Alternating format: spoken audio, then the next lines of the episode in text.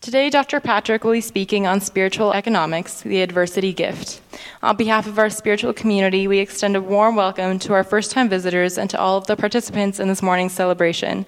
Now, please join us for 30 seconds as we ground ourselves in silence.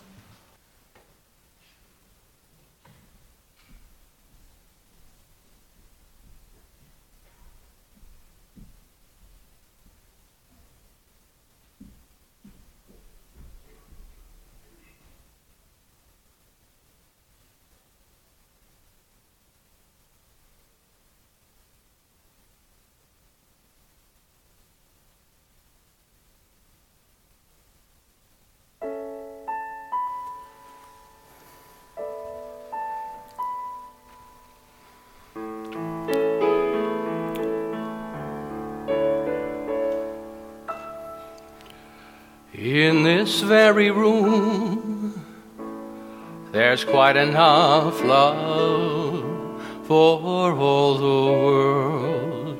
And in this very room, there's quite enough joy for all the world.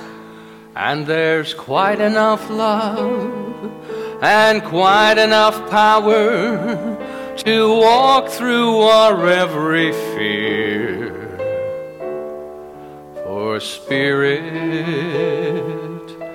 one Spirit, is in this very room. In this very room. In this very room. So I invite you to take a deep breath in your own time, in your own way. But in breathing deep, we access and activate the heart center and the, and the core center. Simple thing to do, but how many, how many deep breaths have you taken today as I ask myself that question? But as we breathe in life, as we open the heart center and, the, and our intuitive center, that, that gut feeling, that intelligence center, as well as our minds, love is able to wash through us. And so, what I know for myself in this moment is that I am an open, clean, hollow vessel, as Ralph, Ralph Waldo Emerson once said be a clean, hollow vessel. And in that invitation, the divine presence moves in and through and as me. That one life, that one power. And I know this for you as well. So, this breathing is not just sustaining life, it is inviting life, it is welcoming life. We become the opening for life with a capital L guided, directed, enhanced. That the, the chemical makeup of our being is transformed in this as we partner with Spirit in a beautiful, powerful way, and love leads the way. Love is that highest vibrational frequency of the infinite. Seeking expression, seeking a place to be realized, transformed, and expressed. So, in this moment, in each moment hereafter, I take a stand for love this day. I take a stand for joy, for health, for abundance, for wisdom, clarity, certainty that I am in partnership with Spirit at the most beautiful level possible for myself and possible for you. So, I know as we share the words of music and the fellowship today that something amazing is happening, that we are inviting heaven on earth. As this beautiful teacher once said, it is upon the face of the earth and we do not see it well, I choose to see it this day, and I invite you to see it with me. And for this, I give thanks, knowing we have everything we need. I give thanks beforehand for a powerful day, not just intellectually, but at that heart center, at that intuitive center, and to know that the transformation of consciousness is having its way by means of you and I, individually and collectively. And we share that love, that wisdom, that peace, that clarity, that possibility with one another as we allow it to wash through us. For this I give thanks, and I invite you to say with me, and so it is. How you doing? Good. Big game today. Somebody told me when I got up I had to put uh, Bailey's in my coffee today, so I'll see how far this gets me, but I'm ready. Yeah, yeah, yeah. I think I'm going to. Dave just said, You're going to the game for sure. And I said, Well, I think I'm going to just enjoy it from the confines of my living room. Uh, the restroom is only 10 feet away. And at my age, I really appreciate that. It's kind of, it's kind of one of the deal breakers for me. I've been to the game, I'm a seasoned vet. The seats are not heated? Imagine that. I thought they were all seat- heated seats over there. Anyway, all right, enough about that. Jim O'Neill dragged in his sleeping bag. He said, I'm ready for the game. He's got all the stuff with him. Way to go, Jim. Appreciate it. He's ready. It's a double wide in case anybody has a ticket and wants to join Jim. Keep you even more warm. All right, so we're talking about adversity, speaking of, of brisk weather, the ad- adversity gift. And it's inspired by Dr. Uh, Eric Butterworth's uh, beautiful uh, work in uh, Spiritual Economics. It's a classic book, and, and uh, it's so beautiful. And, and I was, I was uh, floating around the internet and looking for illustrations and stories that inspire it. And, and you know, the world has got so many amazing people that have, have met adversity and, and used it to forge their identity. And there's a beautiful young lady by the name of Aimee, Aimee Mullins. And I don't have a picture of Aimee but she's uh, young, beautiful, and she's very tall because she's had her legs amputated at the knees. As a child, she was born with no shin bones, and her feet were disformed and the, were uh, moving in different directions or heading in different directions, and a few toes on each foot. And so the doctors amputated her legs, and she tells the story of being in the. And so she t- they told her mother, well, she'll never walk and she'll never have a normal life. And um, so as things moved along, and, and, and, so she was in physical therapy. She tells this beautiful story of being in physical therapy, and the doctor, because uh, she hated working out, she just did not want to have to do all the exercises, and they were very painful for her. But her doctor came in one day and said, Aimee, you are so amazing, and you are such an incredibly strong young girl. She's five years old at the time. And, she's, and he said, You are so strong that one day you're going to break these bands that you're exercising with. That's how strong you are. And she thought, wow. And he said, and when you break the band, I'm going to give you $100.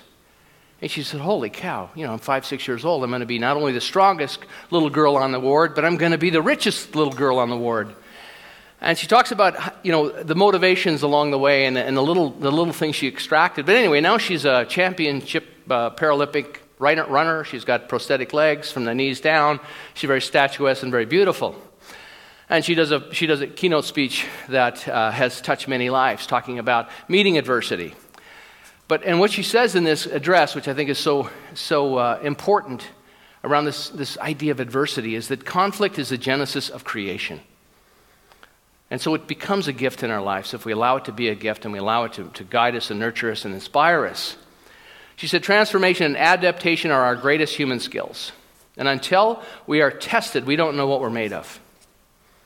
I think that's true. Until we are challenged, we don't know. Until we're confronted with our, our, our deep, deepest, darkest fears, we don't know how we'll respond and how we'll step up. And so they're there as a gift. She said, you know, she, they told her she would never be normal. And she said, there is no normal. Who wants to be normal? Do you want to be beige your whole life? Anybody here signing up for beige?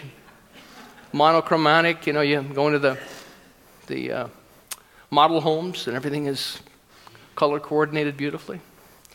There's no normal. She said there's typical and there's common, but there's no normal. And you don't want to be average. I don't want to be average. Average is just a statistic. It's for groups, as Mary Manin Morrissey said. You want to be part of a group? I'm not part of a group. I'm me. And if I line up with some groups and someone decides to measure me, great, but it has nothing to do with me wanting to measure up to the group.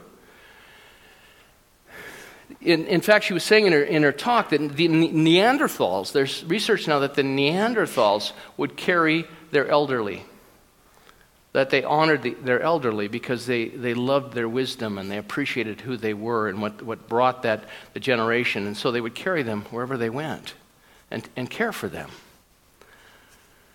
And they would treasure them. So, what I love about our, what, this philosophy and this teaching is that we are in, the, we are in uh, the call or the opportunity to continue to educate ourselves. And educate is to bring forth what is within. What potential do you and I want to bring out? And so, the, the, this idea of adversity and how to reverse financial adversity, because adversity is a many forms, takes on many, many uh, areas of life. For Aimee uh, uh Mullins, it's the, her challenge is physically. But adversity is a is truly a gift in our lives because it challenges us to stretch and to grow. I'm going to try this. Wow, that worked really good. So now I don't have to turn around and see what slides up there. Charles Darwin said this. Remember, y'all know who Charles Darwin was? He was the guy that came along with the theories about the evolution of, of species. And a lot of his, his research is, is spot on. It is not the strongest of the species that survive, nor is it the most intelligent that survives. It is the one who is the most adaptable to change. It is the one who it, the most adaptable to change. You know what I meant. It's the one that is the most adaptable to change. And so are you and I adaptable to change? Uh, uh, Butterworth talks about in this, this chapter on adversity is that you know we're inundated with information about, uh, especially economically, you know what's happening now, and there's been an election in the states, and it looks like they're going to build a pipeline, and on and on and on and on and on, and all that stuff is, all that stuff is is based on numbers and statistics and that, and that head and that linear thinking. And for some, it's, you know, it, and so what they would like us to believe is that our good is contingent upon those conditions. When in fact, what Butterworth is saying, and all the great teachers have said along, along the line, is that consciousness creates circumstances. Consciousness creates circumstances. Amen? When we get that and we live from that, life is just, there's a freedom in that to realize, yeah, yeah, yeah, I get that, I get that, you know. Oh, you know, it's, a, it's the, you know, it's the economy and the measurements in the economy. And most people buy into that. And there are, there are circumstances that we don't control, but we do control the way we interact with it. Someone said to me the other day about something about the, the trend of something going down, and I said, Well, it's like the ocean. It, the, the, tide comes in, the tide goes out. And if you see it from a perspective, a, a little larger perspective, you understand, okay, that looks like maybe the tide might be going out for a while, and then the tide will come back in. But it's not linear, it's not a straight line. And when we understand that, and we put ourselves in a position when we nurture ourselves in, uh, in consciousness, to understand that and be grounded in that, you know, it's a beautiful thing. What's that next slide? There it is. Good. I clicked it and then I had a slide here and I'm like, hmm, is that the next slide or not? As, as Butterworth said, the greatest discovery of the new insight and truth is that consciousness is the key to all things which happen to us, certainly the key to personal prosperity. So, how are we interacting? What are we buying into? And it's been wonderful to be able to do this workshop on Saturdays with a group of you that decided to wanted to do three weeks of looking at this a little more um, uh, deeply. But truly, consciousness really does determine our level of prosperity. And the consciousness that we are, in the moment, in this time, the conditions in our life, the experience we're having is, is based on our consciousness because we have been, we have been we've bought into ideas we've accepted certain hypotheses and ways of approaching it that, that can do nothing more than express in our experience. So it's not something we get. This whole idea of getting and getting, getting, it's not, it's not getting something, but altering the inner states of mind that block the natural flow of life. He says to switch, many people say, I have a problem. And he said, switch it to, I have a project whatever condition is in your life right now that you'd like to alter, which you'd like to change. And it's, it's, it may sound so kind of silly in a way, but it, when we understand we're here because the nature of life is to grow. It's, it's to, be, to, to, deal with the, the, the spiritual, uh, the, the problems that show up in our, or the projects that show up in our lives from spiritual poise, success and failure. Success and failure, because none of us have success all the time. None of us have failure all the time. And there's, growth, there's, a, there's a learning in the failure, and there's a learning in the success. So, as he said, do not end up being captured by it. Nothing is a complete loss, as he says. Life is a growth experience. So, Laura and I were in uh, Houston this last week. We went down for some training on it was amazing and wonderful and, and just so perfect for where we are as a community. And it was around prosperity. It was around how, as a community, people have gone before us and um, done amazing things. And it was incredible. This room was, we were in a room, there was 100 Methodist ministers and four New Thought ministers. And Laura and I were two of them.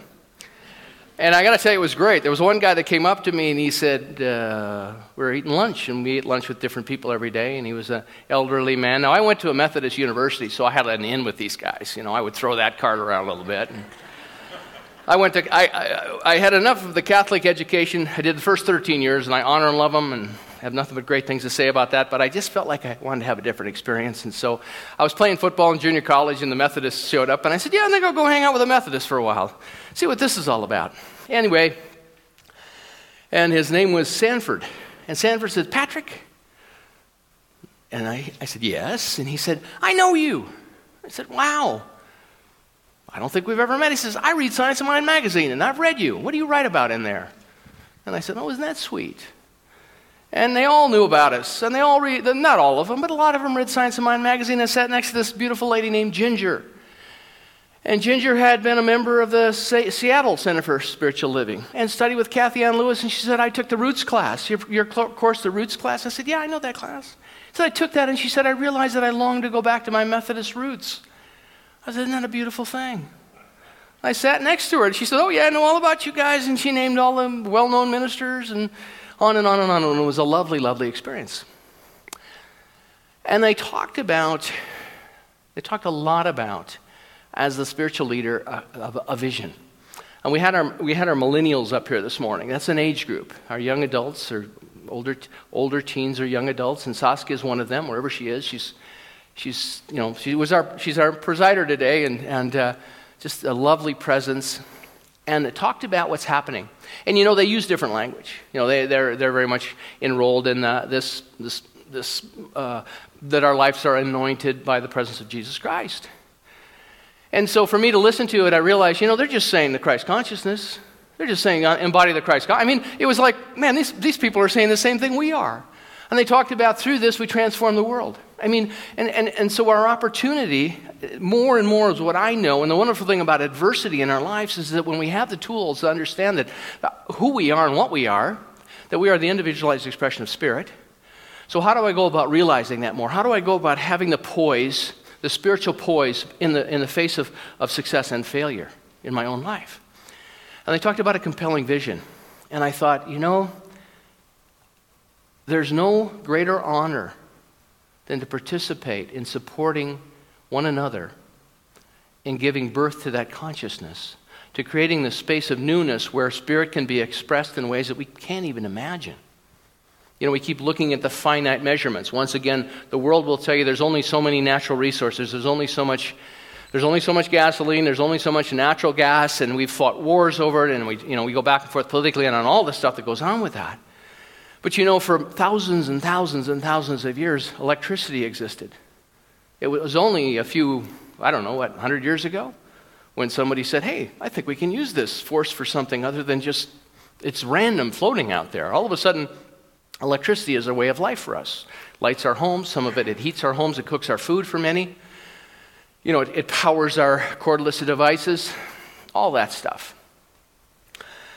And what I know about this at the end of the day for myself, what, what brings me to life with, with spiritual practice, spiritual community, is that I know that as I continue to do my own house cleaning, my own inventory around what beliefs do I carry? Am I buying into the conditions out there, or am I, am I realizing that those are, the, those are facts? Those are facts in life. The, the, the gross national product for whatever country is a fact because they measure it that way. But it's not my gross national product, it's just a number. And so the more that I can become clearer and clearer and clearer, I become a, a space for newness and opportunity to show up. I become an opportunity for becoming clearer and more standing in faith, standing in the faith of knowing. And as, as Butterworth says, faith is not believing in something, faith is turning something on. It's a knowing. It's click, clipping the switch. There's a cartoon I want to show you. It says, Sai, I think we're going to miss the deadline. She says, Come on, be positive. Okay, I know we're going to miss the deadline. That's not the kind of certainty I'm talking about. But, you know, it's, obviously she has faith in that. So, next slide says we have erroneously thought of success as getting there, while actually success is earning the right to be there. And earning means learning.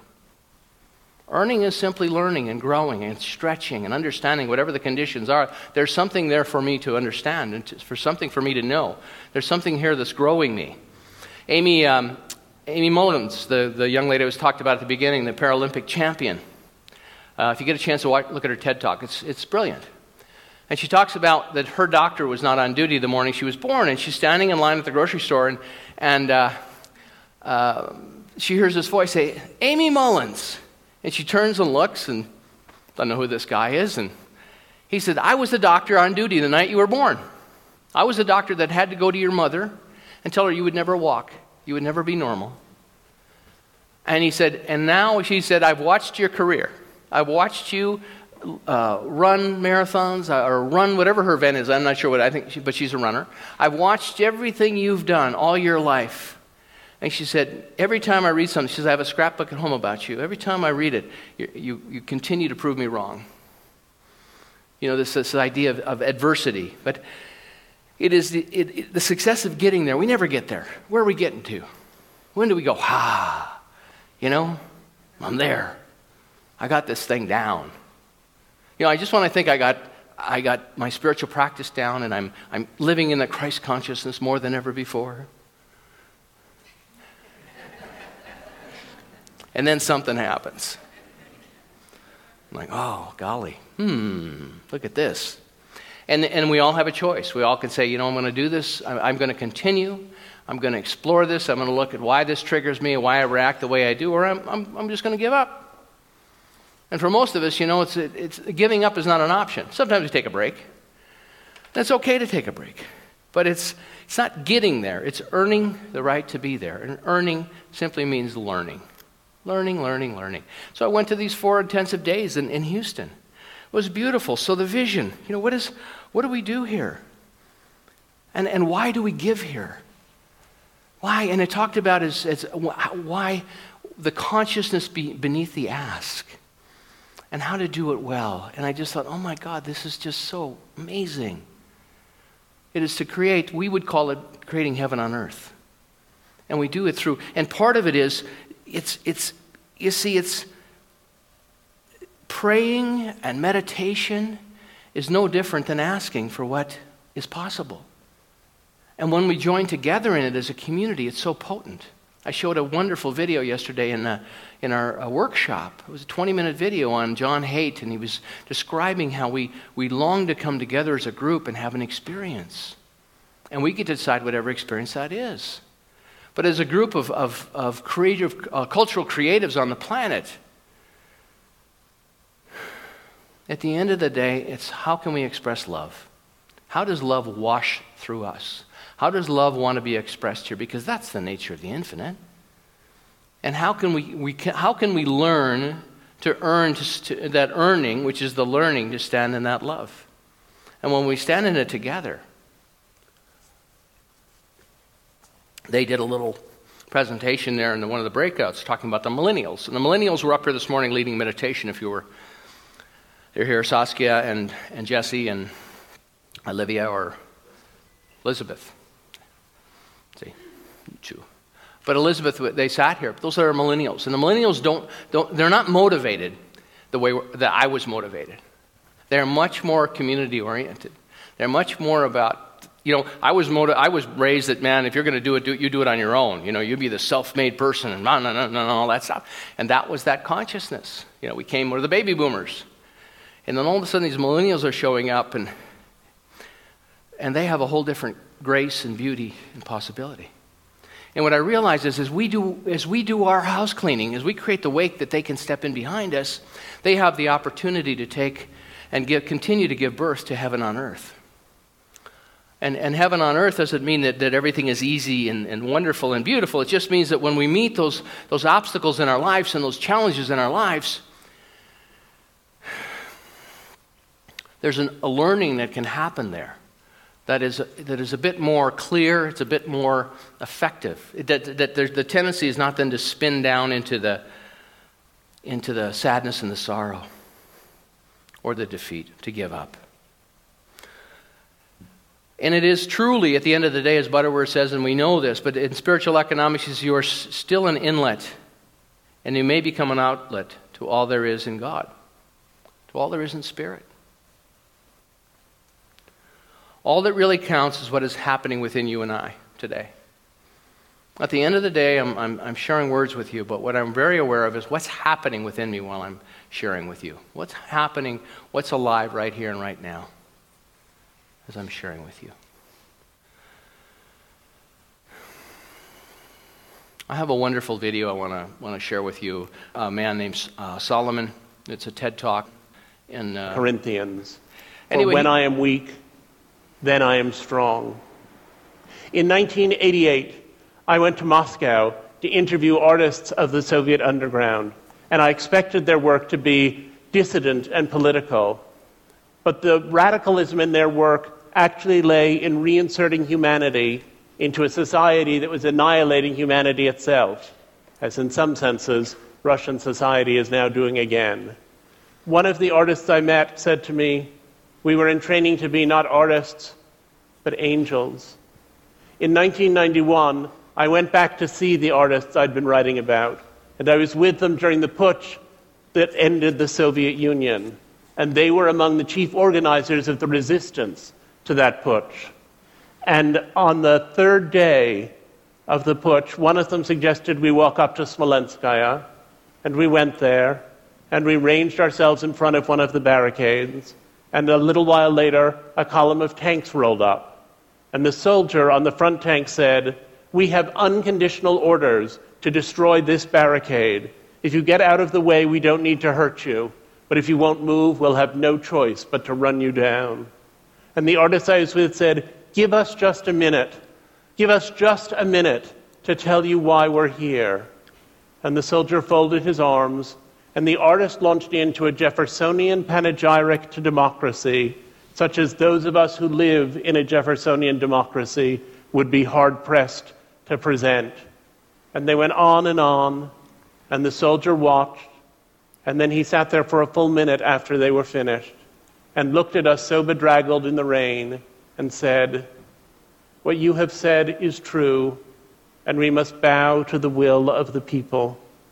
If you'll clear enough space for us to turn around, we'll go back the way we came. And that's what they did. Sometimes forging meaning can give you the vocabulary you need to fight for your ultimate freedom. Russia awakened me to the lemonade notion that oppression breeds the power to oppose it, and I gradually understood that as the cornerstone of identity. It took identity to rescue me from sadness. The gay rights movement posits a world in which my aberrances are a victory. Identity politics always works on two fronts to give pride to people who have a given condition or characteristic, and to cause the outside world to treat such people more gently and more kindly. Those are two totally separate enterprises, but progress in each sphere reverberates in the other. Identity politics can be narcissistic. People extol a difference only because it's theirs. People narrow the world and function in discrete groups without empathy for one another but properly understood and wisely practiced, identity politics should expand our idea of what it is to be human. Identity itself should be not a smug label or a gold medal, but a revolution. I would have had an easier life if I were straight, but I would not be me. And I now like being myself better than the idea of being someone else. Someone who, to be honest, I have neither the option of being nor the ability fully to imagine. But if you banish the dragons, you banish the heroes. Mm-hmm. And we become attached to the heroic strain in our own lives. So, Solomon, and I can't think of his last name right now, uh, beautiful, and it's near and dear to my heart because I, I have a son that's gay, and, uh, and his journey has been such an inspiration for me. So it's, it's very close to me as a dad and me as a human being on this planet. And what I love about our teaching, what I love about what we offer, is, it, is to continue to expand the perceptions and to look at one another with new eyes. He talks about he talks, I can't tell it right now, so I'll just tell you about it. But he talks about his experience growing up being gay and, and what that did for him. And what he talks about is how it shaped him, how it forged his identity, and how he, and he researched this. It became his research, it became his life. And, and so, you know, we are pushing the envelope as metaphysicians, as, as, as spiritual beings upon this planet. And we are only limited by our consciousness. And so when I hear this man uh, stand up and talk about uh, his experience, it's such an inspiration. He said, if we banish the dragons, then we banish the heroes. So, this adversity is showing up in our lives, whatever it may be, financially, emotionally, spiritually, whatever it may be, so that we can stand up and be the heroes in our own lives, so we can forge the consciousness, so we can go to work in a way that is powerful and meaningful and impactful. Ernest Holmes, one of my favorite sayings by Dr. Holmes is there's no private good. And science is proving this now at the quantum level. We are all connected. And man, if we're, if we're limiting our empathy, if we're limiting our capacity to be, to be kind and loving and supportive of one another, it diminishes us or it enhances us. I have a, a slide here that says, When you're grounded in the field of limitless substance, then you may be broke, but you can never be poor. We are always grounded in a limited substance. And the only reason it becomes unlimited substance, the only reason it becomes limited is because of our perception. Next slide life isn't about finding yourself, life is about creating yourself. We're creators. We've been given this gift of choice, of taking responsibility for the conditions in our life and going, look what I've created so far. And look what's possible. And look what inspires me. Look what I'm called to when I, I, sat with those ministers and I listened to possibility, I listened how, you know, people that would confronted things that looked so meager and, and impossible and were able to uh, invite and, and create a consciousness and a, and a vision that is so compelling that everyone gets a chance to participate. So when we give, wherever we give our gifts, I believe it is so important to give with the intention that to, to know and take, this is how we take a stand to give birth to heaven on earth and heaven within ourselves. Wonderful poem by Hafiz that's just, I, I love. Aimee, Aimee um, Mullins shared this in her talk at the end. She said, This is one of my favorite poems. The God who only knows four words. Every child has known God. Not the God of names, not the God of don'ts, but the God who only knows four words. Come dance with me. Come dance with me. We're all, you know what it takes to create the pearl. It takes a little bit of sand, a little bit of friction, a little bit of adversity, so that we can give birth to, we can develop the hero within all of us. That person that we're proud of. That person that does the right things when no one else is looking. Just not because we're trying to impress one another, but because we're so connected to the source of our being and, and giving birth to that, that there's just no doubt about how we proceed in integrity and in love and in generosity of spirit. Aimee, Aimee Mar, um, Mullen said that the only true disability is a crushed spirit. The only true disability. To crush a spirit, to withdraw hope, to deflate curiosity, to promote inability to see beauty, to deprive imagination. We're here to make heaven on earth a possibility. And so our support collectively and energetically, in resources, in, in, in care, is an opportunity for that to happen. So I thank you so much for being part of this movement of the cultural creatives on this planet that are inviting and welcoming heaven on earth. And so it is.